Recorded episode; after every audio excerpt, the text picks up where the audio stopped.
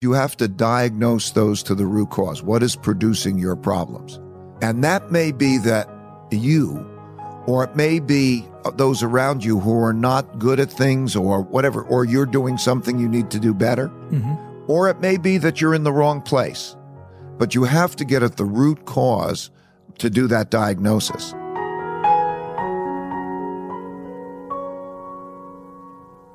Hello, everyone. Welcome back to On Purpose, the number one health podcast in the world. Thank you so much for being a part of this community. Thank you for committing to your growth, to your self development, taking out the valuable time of your lives to use it to become better, to grow and to learn. You could be doing anything in the world right now, whether you're walking your dog, whether you're commuting, or whether you're at work and trying to learn more. Thank you for making this commitment to wisdom and to knowledge. And you know that my commitment to you on this podcast is to introduce you to the people, the ideas, the messages that can transform your work, life, and love. And today's guest is going to do just that.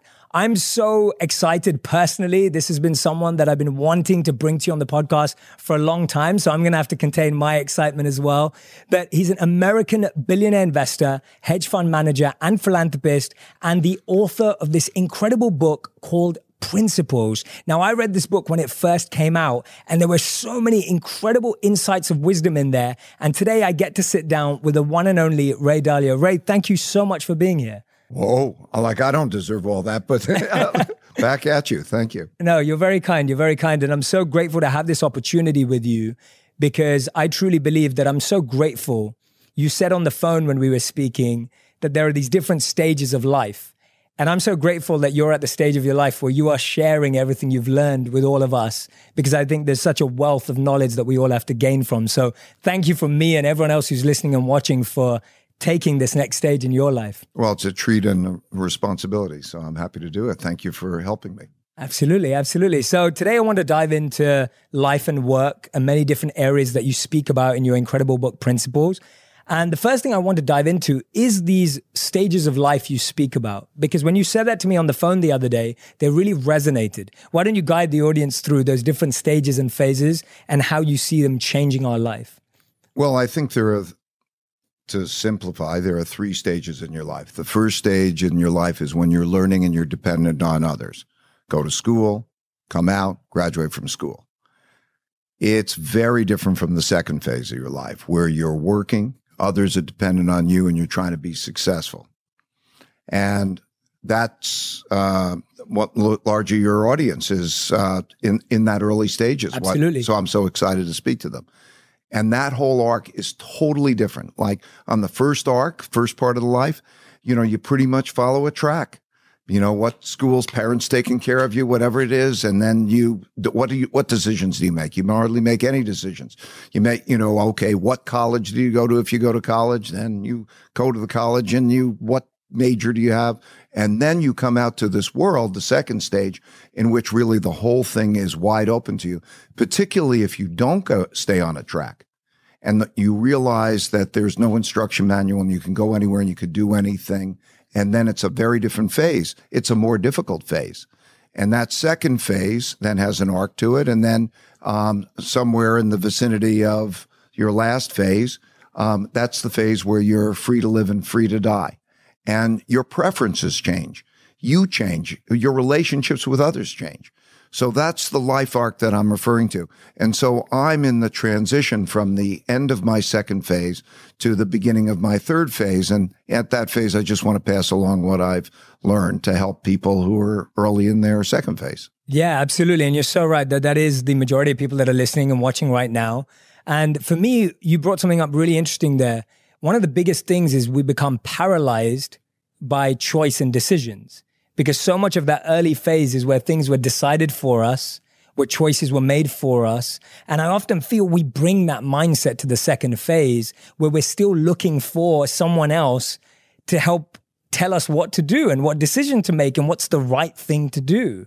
How have you seen through your experiences, how have you dealt with choice and decision as that phase of life changes? Well, I think, first of all, one has to know their nature. Um, you might have to discover it. Uh, but your nature means do you have a sense of adventure? Do you seek security? Are you an extrovert, an introvert? Those types of things. So personal discovery is important. Um, I think that uh, who you're with and where you are is more important than what you do. Because in the early phase of that second phase, it's total discovery. So it's experimentation.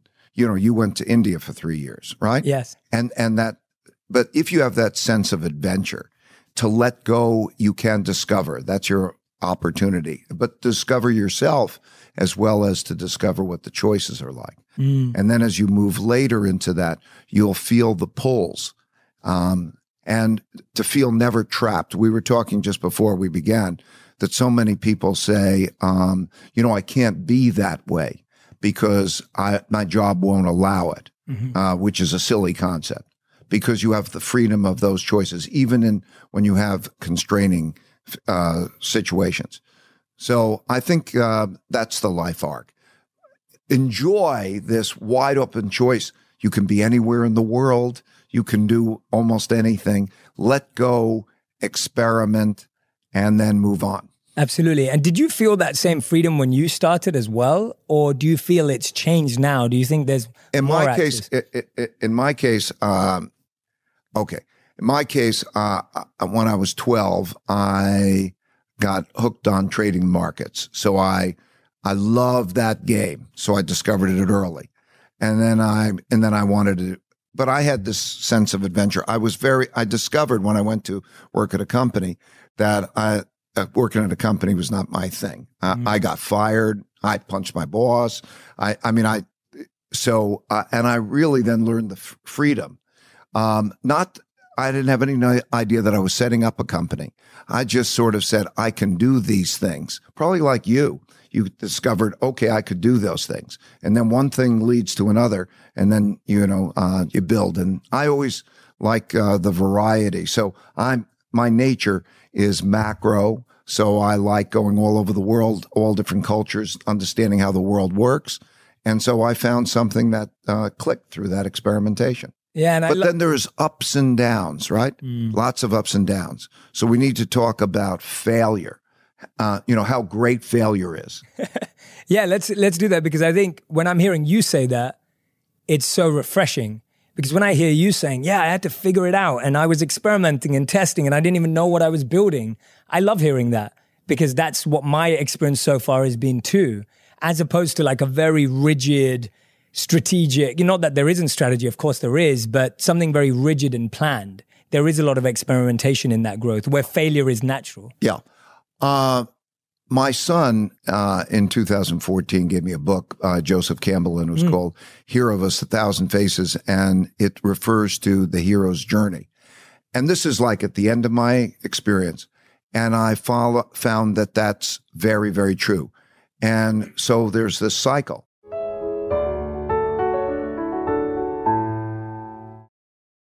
A certain type of personality wants a taste for adventure. Mhm. You go out and have the adventure. And then there are the ups and downs, and then you crash. You will have a failure. If you're adventurous Mm. and you're pushing the limits, you will have a failure. And that failure is a tr- can be a transformative exper- experience. I have an uh, expression that pain plus reflection equals progress. Mm. So they call it the bed, uh, the abyss, and change, the learning of humility to maintain your aggressiveness, your audacity, and to simultaneously learn humility. And that happened to me. I was um, so I you, you described it. I was uh, I graduated uh, from school. I two years I worked on Wall Street for two years. I got fired from my job, and two years later I'm running my little company. Something like seven eight years after that, um, I made terrible mistakes in the markets. Um, I crashed, and I uh, lost everything. And I was so broke that I had to borrow $4,000 from my dad to help pay for my family expenses. And it was public publicly because I was on Wall Street Week and I made all those mistakes. And that was one of the most painful. Pain can be great because it changed my whole perspective to decision making. As I'm saying, it gave me the humility I needed to operate with my audacity. In other words, to simultaneously be bold and aggressive and also to know that I could be careful. You know, I, I learned that if you're doing risky things, anybody who does risky things, tightrope walk across buildings or whatever, it's that they also know how to deal with the risks well. So, how to be bold and then to learn from the failures. And it changed my whole approach to failure. I began to think of uh, failures like puzzles that if I could solve the puzzle, I'd get a gem. And the puzzle was, what would I do differently in the future? And the gem I would get would be a principle of how I would deal with the future differently. So understanding that if you press the limits, you're going to fail and it's okay. And life is a long journey. Failure has a, a tone to it that it sounds like it's an end. No, it's part of that process of learning and then making that uh, great advance. But the humility combined with the audacity was helpful because then I would go to try to find the smartest people I could find who disagreed with me. Mm, that in, independent yes. thinking. And I would also know how to deal with my risks better. So I kept my upside without losing my downside. So that's failure and pain. If you look at the second order effects, if you make the most of them, they're the most valuable. Absolutely. And I love that balance that you've just spoke about or that bringing of the two together of humility and audacity. I've never heard it like that before. And I, I really value that because I can see why humility is so powerful but not that that humility stops you from having that boldness and that courage. And almost like, how have you maintained that? Because I'm guessing that being at rock bottom, like having to borrow $4,000 can be very painful. And then when you're experimenting again and going on your next adventure, you've got to be okay with the fact that that could happen again. Or was that humility holding that back, having that happen again? I think the tightrope walker crossing the uh, building is is is the is the example, right? Yes. You you you fall and you fall hard. Now, some people won't get on the tightrope again. Yeah. some people will get on the tightrope again. Yes. And then they think, how do I do that? So, how do I be bold mm. and aggressive? And I pull it off. And it's the same way, right? Mm. You start to think, well, maybe I do this or that differently and I practice more. It's that combination of the caution and practice that allows you to take it to the limits that you never would have been able to take it to before. Mm. Right? Mm-hmm. I learned that. Once I learned that, everything changed wow. because I also would know how to take the hits. In other words, I don't mind getting banged but I don't want to get knocked out of the game. Yes. So the willingness to get banged but not knocked out of the game is a big part of that. Absolutely. Yeah, like a good fighter, right? Like you just giving that analogy for me. It's like sometimes a boxer or a fighter needs to know which punches to take in order to be able to drop a bigger punch. Uh, that's that's part of the game, and that's what you were saying about solving a puzzle. I love that analogy because I think if we see everything as puzzles, that there's a way of figuring it out, right? You know, there's an answer to a puzzle. Yes, I think the key is to think of reality as you're given. Reality is reality. Mm. And think of it as working like a machine. Mm. There are cause effect relationships that make the realities around you. Okay, now, if you go above yourself and you look at that, how does that machine work? And then how do I interact with that machine to get what I want? Mm. And you do that with an equanimity. Meditation also helped me a lot. Yes. Um, I learned to meditate uh, very in, many years ago. Um, and uh, if you if you have equanimity and you look at it above and you look at with curiosity and you say, "Oh, I must not be interacting well with it, my reality, and how do I change it and how does it work?" It's a very powerful way of approaching life. Absolutely, and that definition of equanimity too. Equanimity means to deal with good and bad yeah. And and so how have you I'd love to know how have you celebrated and embraced successes in your life too? We just spoke about failure. I'm intrigued to know how someone like yourself deals with success. Well, I think my approach, my thinking about success has evolved over a period of time. Hmm. I, I thought about success. I today think about success differently. Hmm. Uh, it's like um, the way I thought about it originally when I uh, you know, you have this failure. Uh, I thought that it's like there's a jungle out there. Um, I want to have the great, greatest life possible, but in order to be successful, I can I have to cross this dangerous jungle. Now I could stay on the one side of the jungle and have a uh, a boring, safe life, but um, unless I deal with the risks, um, risks and return go together, and it's like going into this jungle. So, what would I choose? Would I choose to go into the jungle and cross the jungle and have the greatest life possible, but I might mm. get bad things might happen? And then I started to think when I went into that jungle, I, of course, I had to cross the jungle, but I started to realize how to cross the jungle, most importantly, with people who could see things differently than I could on the mission with me. And so, the, and we would protect each other in that jungle. And that's what it was like. So life is a lot like that. Who are you in the jungle with? And they might see things differently from you. And then you protect each other and you go through.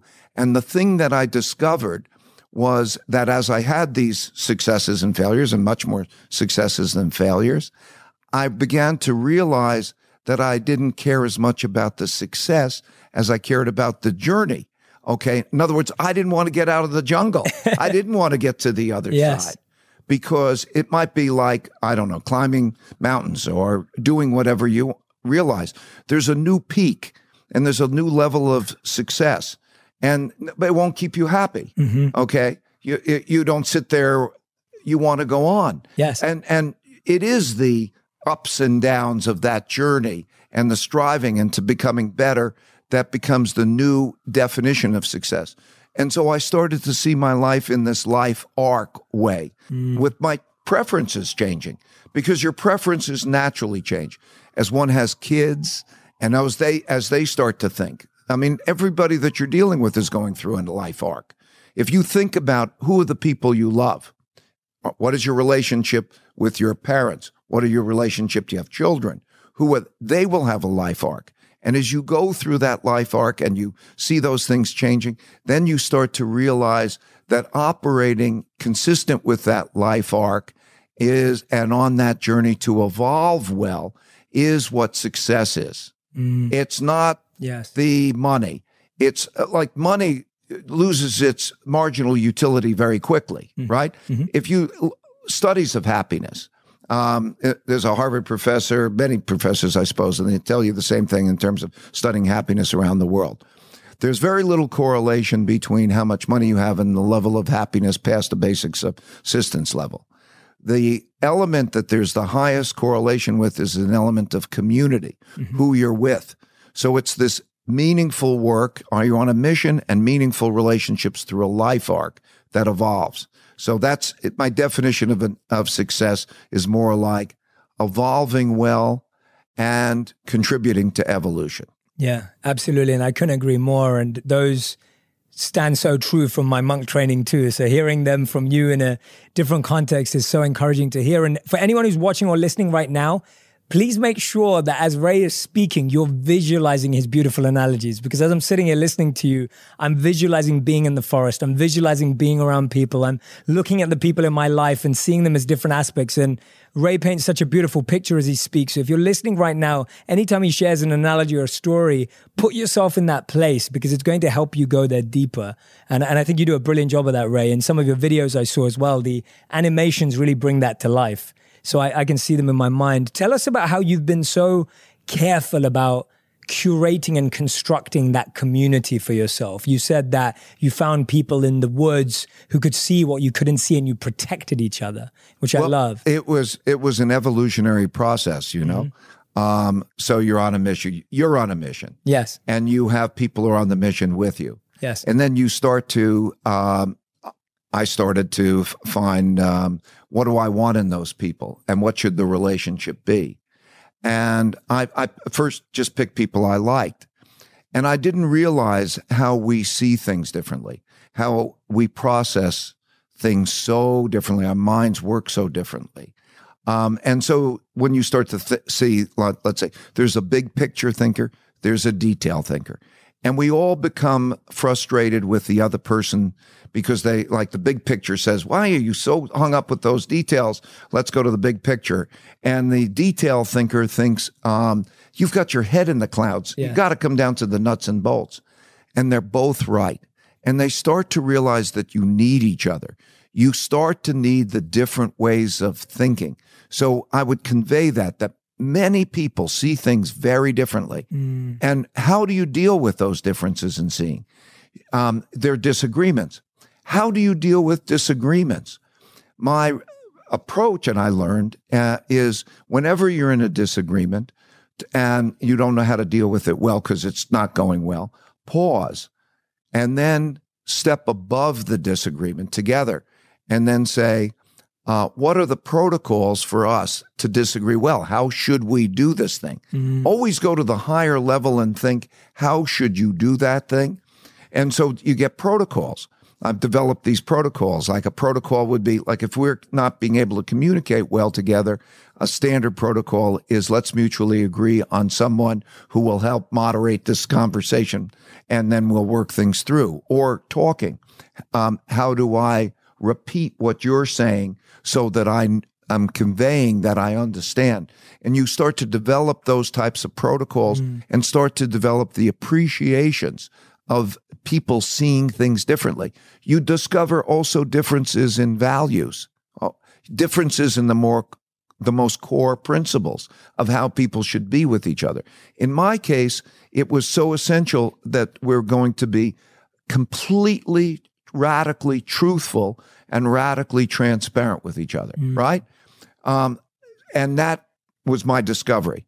Um, and it's difficult, but I've also learned that uh, many cases, the difficult things are only the first order consequences, they're difficult. The second order consequences is they're rewarding.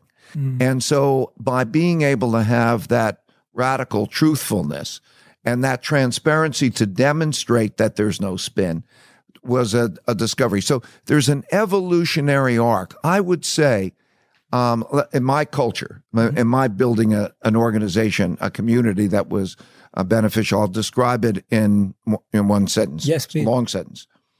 It's an idea meritocracy. In other words, it's a place where the best ideas win out regardless of hierarchy. So an idea meritocracy, and with the goal in which the goals are meaningful work and meaningful relationships.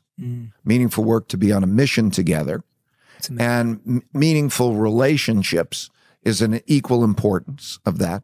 And that produces this tough love. So uh, um, uh, I'll, I'll repeat it. I'm Yes. saying it too many words.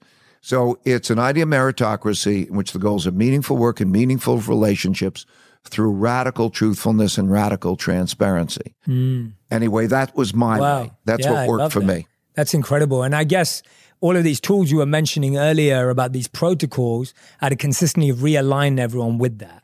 Because as we start wearing away and you start seeing lack of transparency or lack of truthfulness or lack of meaning and mission, you're constantly having to realign everyone. Right. And that tr- let's talk about that radical Yeah, truthfulness and radical transparency. If you if you can achieve it, there's no confusion. Mm. Because if we're really truthful, Mm. we're taking all those hidden agendas and all those other things and we're not confused, we're putting them on the table. Yes. And if you understand the art of thoughtful disagreement, how to disagree well, so that you can then learn from each other or get past your disagreement in an idea meritocratic way, um, it is incredibly powerful. And the we're not taught that. Mm. We're not taught some of these things. We're not taught the value of failure. Definitely not. We're not taught. Um, uh, we're taught to be right hmm to be attached to our views of being right. Yep. You can't learn No. if you're attached to being right because you think it's embarrassing because you don't know. Mm. So that notion of thoughtful disagreement, because if there's disagreement, somebody must be wrong. And how do you know that wrong person isn't you? Mm.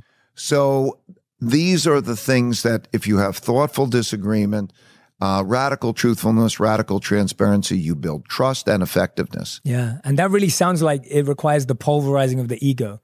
Like that to me sounds like we really have to crush and break down this ego because our ego is what's we're confronted with believing I'm right, I'm going to win, right? Whenever you're in a disagreement and you handle it badly, it's you think it's win or loss. That, that's right. I think the greatest tragedy of mankind, mm. big statement, the greatest tragedy of mankind. Wait okay. The greatest tragedy of mankind, because it's so much, it stands in the way of so many people making decisions well and operating well with each other, is being is holding an opinion in your head that's wrong. And it's such a tragedy, meaning it's so easily fixed so that all you have to do is put it out there and stress test it and say, I might be wrong. And how do I stress test it? And by stress testing it, you raise your probabilities of being right. So I think the education system rewards being right. So many things reward that being right that stands in the way of taking in all that's out there to really help you be right. Mm, I think that's such a powerful point. I'm just nodding away. If you're only listening, then I'm nodding away because when you say that, I think that's so true that all of our conditioned patterns are about being right. It's never been to understand things from different angles or perspectives, which is what reality is much more of than being right or wrong or black or white. And so much of our patterns in our mind are always win or loss, right or wrong, one or two. There's rarely this cohesive synergy that, that you're speaking about. That actually takes a lot more work to get to. The the great whatever success I've had in life has had more, much more, to do with my knowing how to deal with my not knowing mm. than anything that I know. Because what I don't know is vastly greater Think about all the experts that you can turn to and all the perspectives that you can get and how much you can learn by being what's being out there. And that maximizes and it's a kick. Yeah, absolutely. Absolutely. One of the things, the other thing which we've already dived into today, you called your book Principles. And I thought that that was quite a counterculture way of doing it in a good way. In a, in a, in a, and the reason I say that is today, so much of the language around business and work or entrepreneurship is around doing. It's around having. It's around grinding. It's you know these are the the terms and the language that's used around business. Whereas you go back and you talk about principles. And on the phone when we were speaking, you were talking about this differentiation between doing and then living a principled life. Just explain that to us and why you believe we have to start with principles. Um, I'm going to um, start by explaining how I learned it. Yes, please. And what principled thinking is and how it's different Amazing. from other types of normal thinking, most what most people awesome. do, right? Yeah. Um, and there's also a suggestion I'd like to pass along to uh, those who are uh, listening. Um, what I found was uh, that whenever I would make an important decision, I would write down my criteria for making that decision because that situation would come across, along again. So I could be clear. It helped me clarify my thinking. And when the next time it came along, I would start to see how to deal with that and I could refine my principles. So the book is a compendium of these principles that I wrote over 25 years on that situation. It changed my way of thinking and it also changed my way of interacting because then I would see everything as another one of those. Mm. Rather than be in the blizzard of these bits and pieces of things coming at me, I would start to think, oh, it's one of those. Yes. And I would then operate a- as what was my principle. And those principles became like um, in, uh, internalized. So think of it almost like um, a batter um, batting against a pitcher who sometimes throws curveballs, sometimes throws fastballs, sometimes throws sliders. And if you do that over a period of time, you begin to learn, oh, that's a fastball. And then you start to think, okay, the fastball, I operate this. And you start to internalize. You become better and better, and life becomes simpler for you mm-hmm. because you're not seeing those millions of bits and pieces you're th- seeing it as another one of those. And you have that instinctual uh, ability that allows you to then make that decision and operate that way. And then you can communicate with people on principled levels thinking. You know, um, it's particularly important because I would say the decline of religion, the decline, um, in other words, even your values. You have to think what is your religion? If you chose a religion, and it's not a preconditioned religion, what are your values? What are your principles? How do you think life really works? And you're making choices for yourself. That is the form of those principles. So when you start to think about those and you're clear about those and you can communicate with others, you can see whether your principles are aligned with others or not. Mm. Because they, they you'll ha- if you don't get along with somebody, and those irreconcilable differences are due to the fact that there are deep differences in principles, not differences in interpretations of things and so on. It's like any great relationship. There'll be arguments along the way, but it is those core beliefs. And by being clear about them, clear to yourself and clear to others, it's very powerful. Yeah, absolutely. I couldn't agree more. It just makes it so much more simpler to navigate because you're so right that when you don't have that clarity, all you're being attacked with is so much noise. And there's just so many millions of different pieces of noise that are coming at you that you haven't filtered, you haven't clarified, you haven't carefully selected. And that's why we feel so overwhelmed today. We're drowning in all of that noise. Because and what com- for? Exactly. Where are you going? Mm-hmm. What for? What are you seeking to fulfill? What is it in you? Yeah. And and I think that this is where I'd, I'd, recommend everyone who's listening or watching right now. I'd love for you to take a moment to do that exercise in your own time that Ray's just laid out of really figuring out what are your criteria behind decisions, why you're making those decisions, what's pushing you towards them. For me as well, whenever I have a number of options, what I do is I write down all my options and choices I have, and I write down on top of them why I would take them.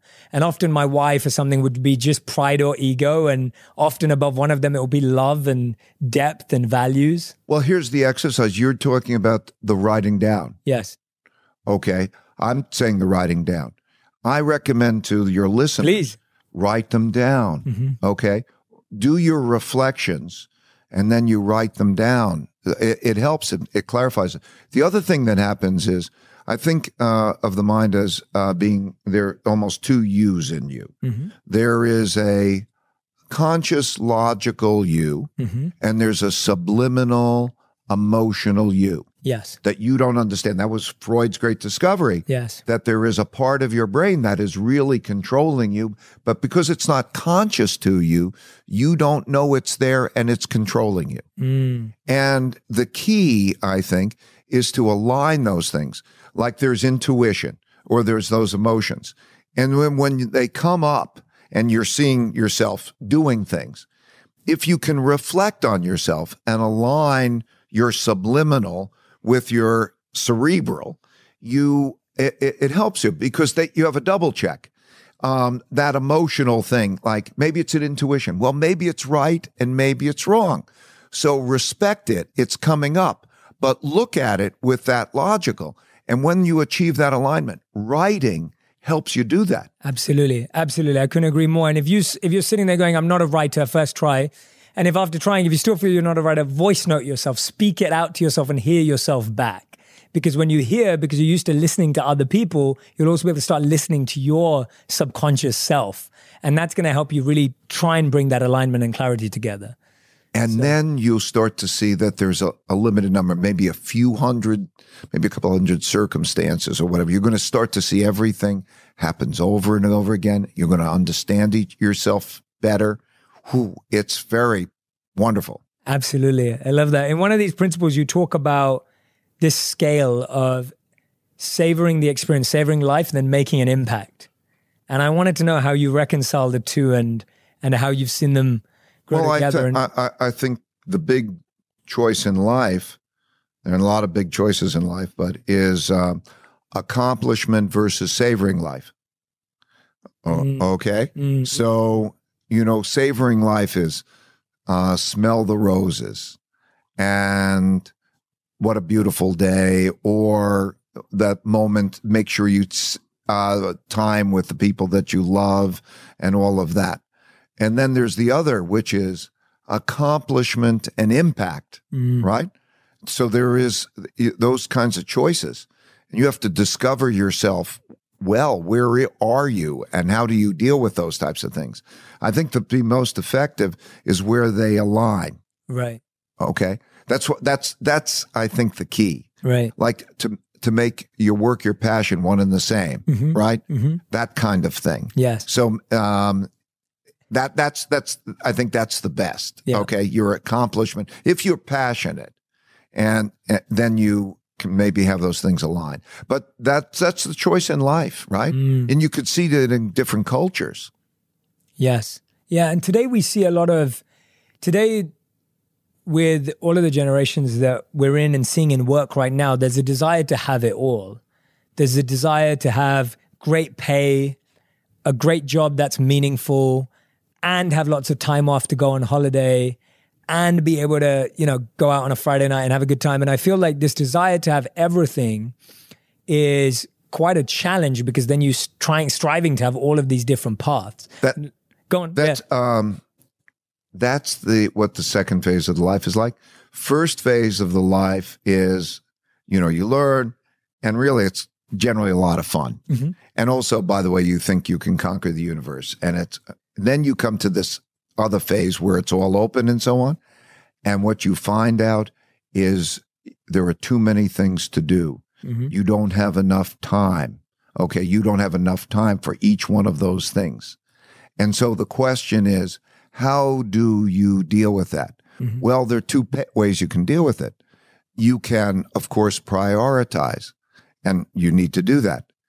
But the real way, most importantly, is to know how to get the most out of an hour. In other words, you can put more life into life if you know how to get leverage and if you know how to be as, as effective. Because if you get more out of each hour, Mhm.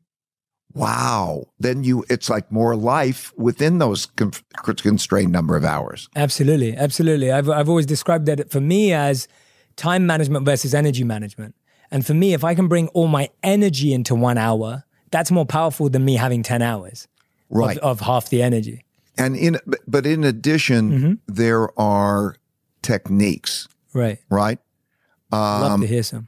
Well, um, like for example, I learned um, leverage through other people. hmm Once you learn leverage, uh, in my particular case, of course, I built up to this. Uh, um, I have about 30 direct reports. And what it means is, it, it- now this is after years of, Sure. of doing, I, I had nothing, by the way. But what I can do is, uh, and, and with the good relationships and how that works, basically they can typically work for about 50 hours on something that I'm trying to accomplish for every hour that I deal with them. Right. So I get an enormous amount of leverage, hmm or I know how to prioritize, hmm or I know how to break my schedule, knowing uh, I mentioned meditation or other things to get myself the clarity.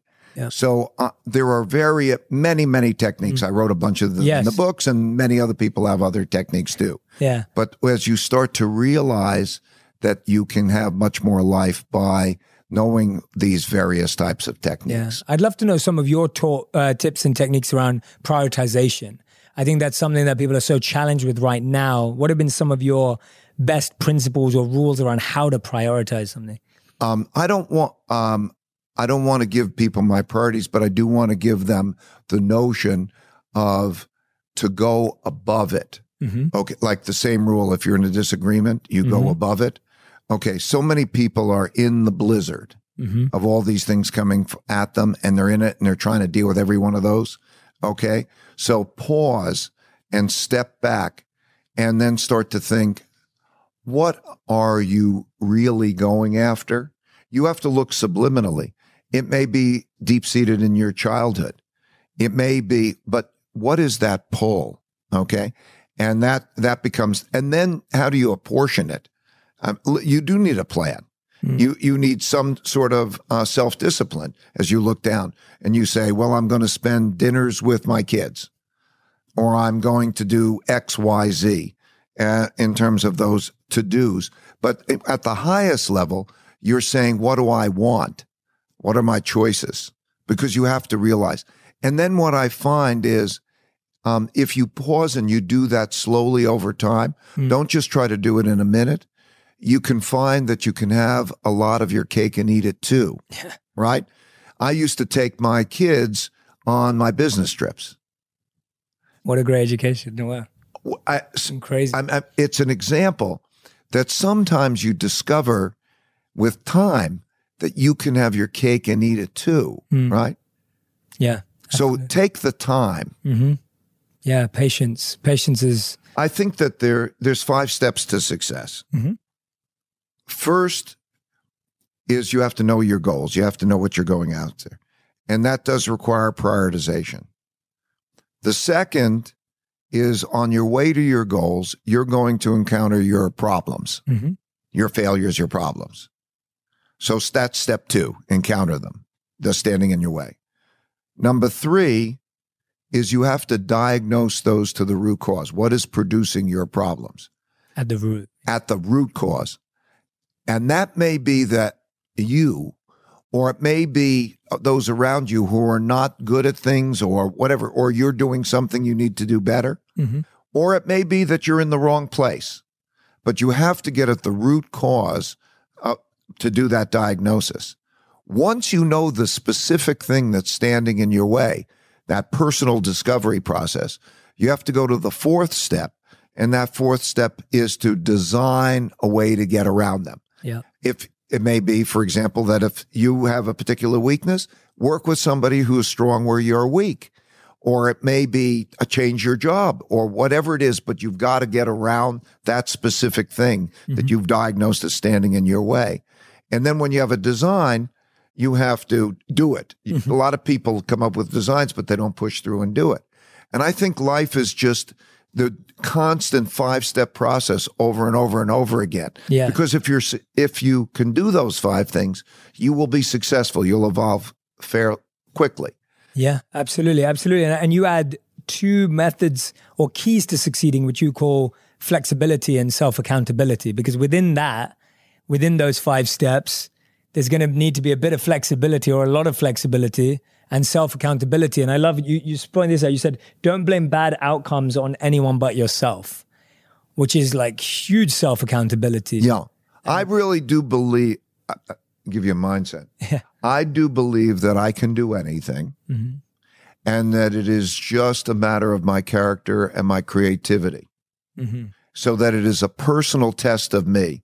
It may be difficult, and I have to be creative enough, and maybe with the help of others. And that is largely true. Mhm. Really, if you're creative enough with, and you don't have to do it yourself, you can get the ideas from other people, and then you are enough character in it to do it. Wow. Absolutely. And I think and I think that's the biggest challenge that we try and do it all on our own. We think we have to be everything. We think we have to be the face and the background and the side and and everything in between. And actually collaboration coming together with other people is so much more what has brought success in the world. Yes. When you start to realize that actually you can't see mm. it's like going from two dimensions to three dimensions or black and white to color. That when you start to see things through others' eyes, you can see the world in a totally different, much richer way, and you know how to navigate it. It's a, it's such a power, such a gift. Yeah. It's amazing. Thank you so much, Ray. Ray, this has been such an incredible experience diving in with you. Anyone who's listening and watching, I hope you've been taking notes. I hope you stopped and did certain activities when Ray and I spoke about them. And Ray, we finish every interview with a final five, which is our final five quick fire round, rapid fire round. So these are answers that are one word to one sentence maximum. So I'm going to start with the first one. Uh, what's one trait you look for in a potential employee? Character, Character. Amazing. Okay, great. Number two, uh, what is one trait you possess that you believe you got to where you are today? One of your traits. fear, uh, humility, f- fear and acceptance of failing. Wow. I love that answer. That's awesome. I was not expecting that. It's a great answer. Sorry, I'm, I'm a going off the tangent now because I. Yeah, I, I would But you can explain that. I a love that ten one. for and a and a and a taste for adventure because the joy Yeah. of the adventure uh, it makes the makes it all worthwhile. And I've come to appreciate the pain. Yeah. What's the best thing you've learned from this transition in your life where you're now passing it on? What's something you've learned from the process of passing lessons on? That it's hard and to let go. To let go of? To let go of caring right, right, while right. caring. Right. Yes. Yes. That's such an important point. Absolutely. Yeah. As a teacher, as a guide, as a coach, you can only facilitate growth, but you can't force it. Just let it. Yes, Yeah. Yeah. You've got to give everyone the opportunity to let it out. Okay. Number four. Uh, what's one thing in stage three you're looking forward to the most, So the stage of life that you're in right now? Well, as Joseph Campbell said, um, to be free to live and free to die. I think that you're in an arc Mm, in which um, you gain freedom, mm, total freedom, no obligation. The greatest enjoy now is no obligation. yeah. I'm free, Yeah. Amazing. and to and and I and to watch others be successful without me.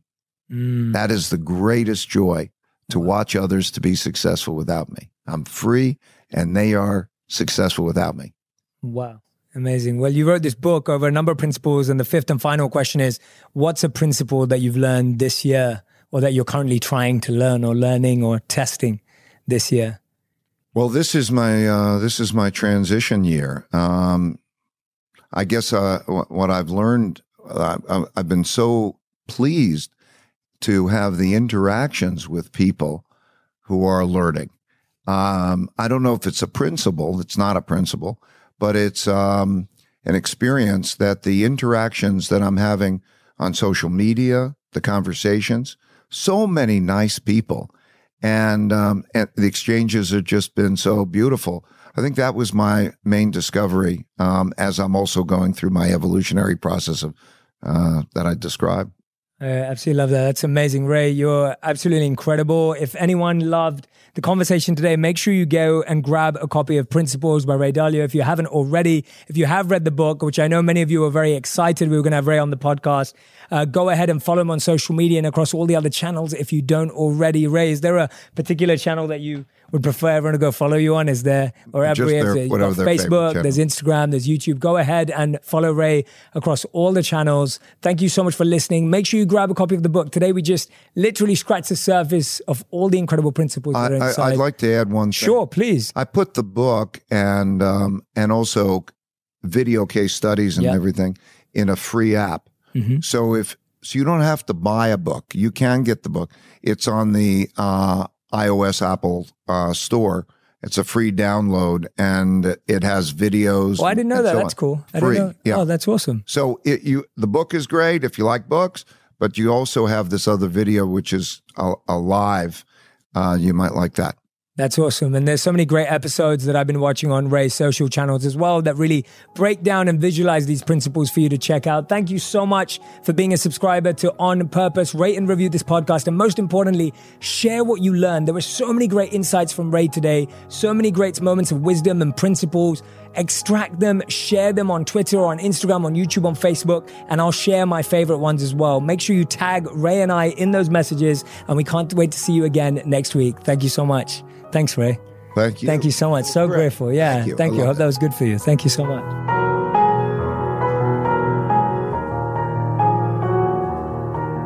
Thank you so much for listening through to the end of that episode. I hope you're going to share this all across social media. Let people know that you're subscribed to On Purpose. Let me know. Post it. Tell me what a difference it's making in your life.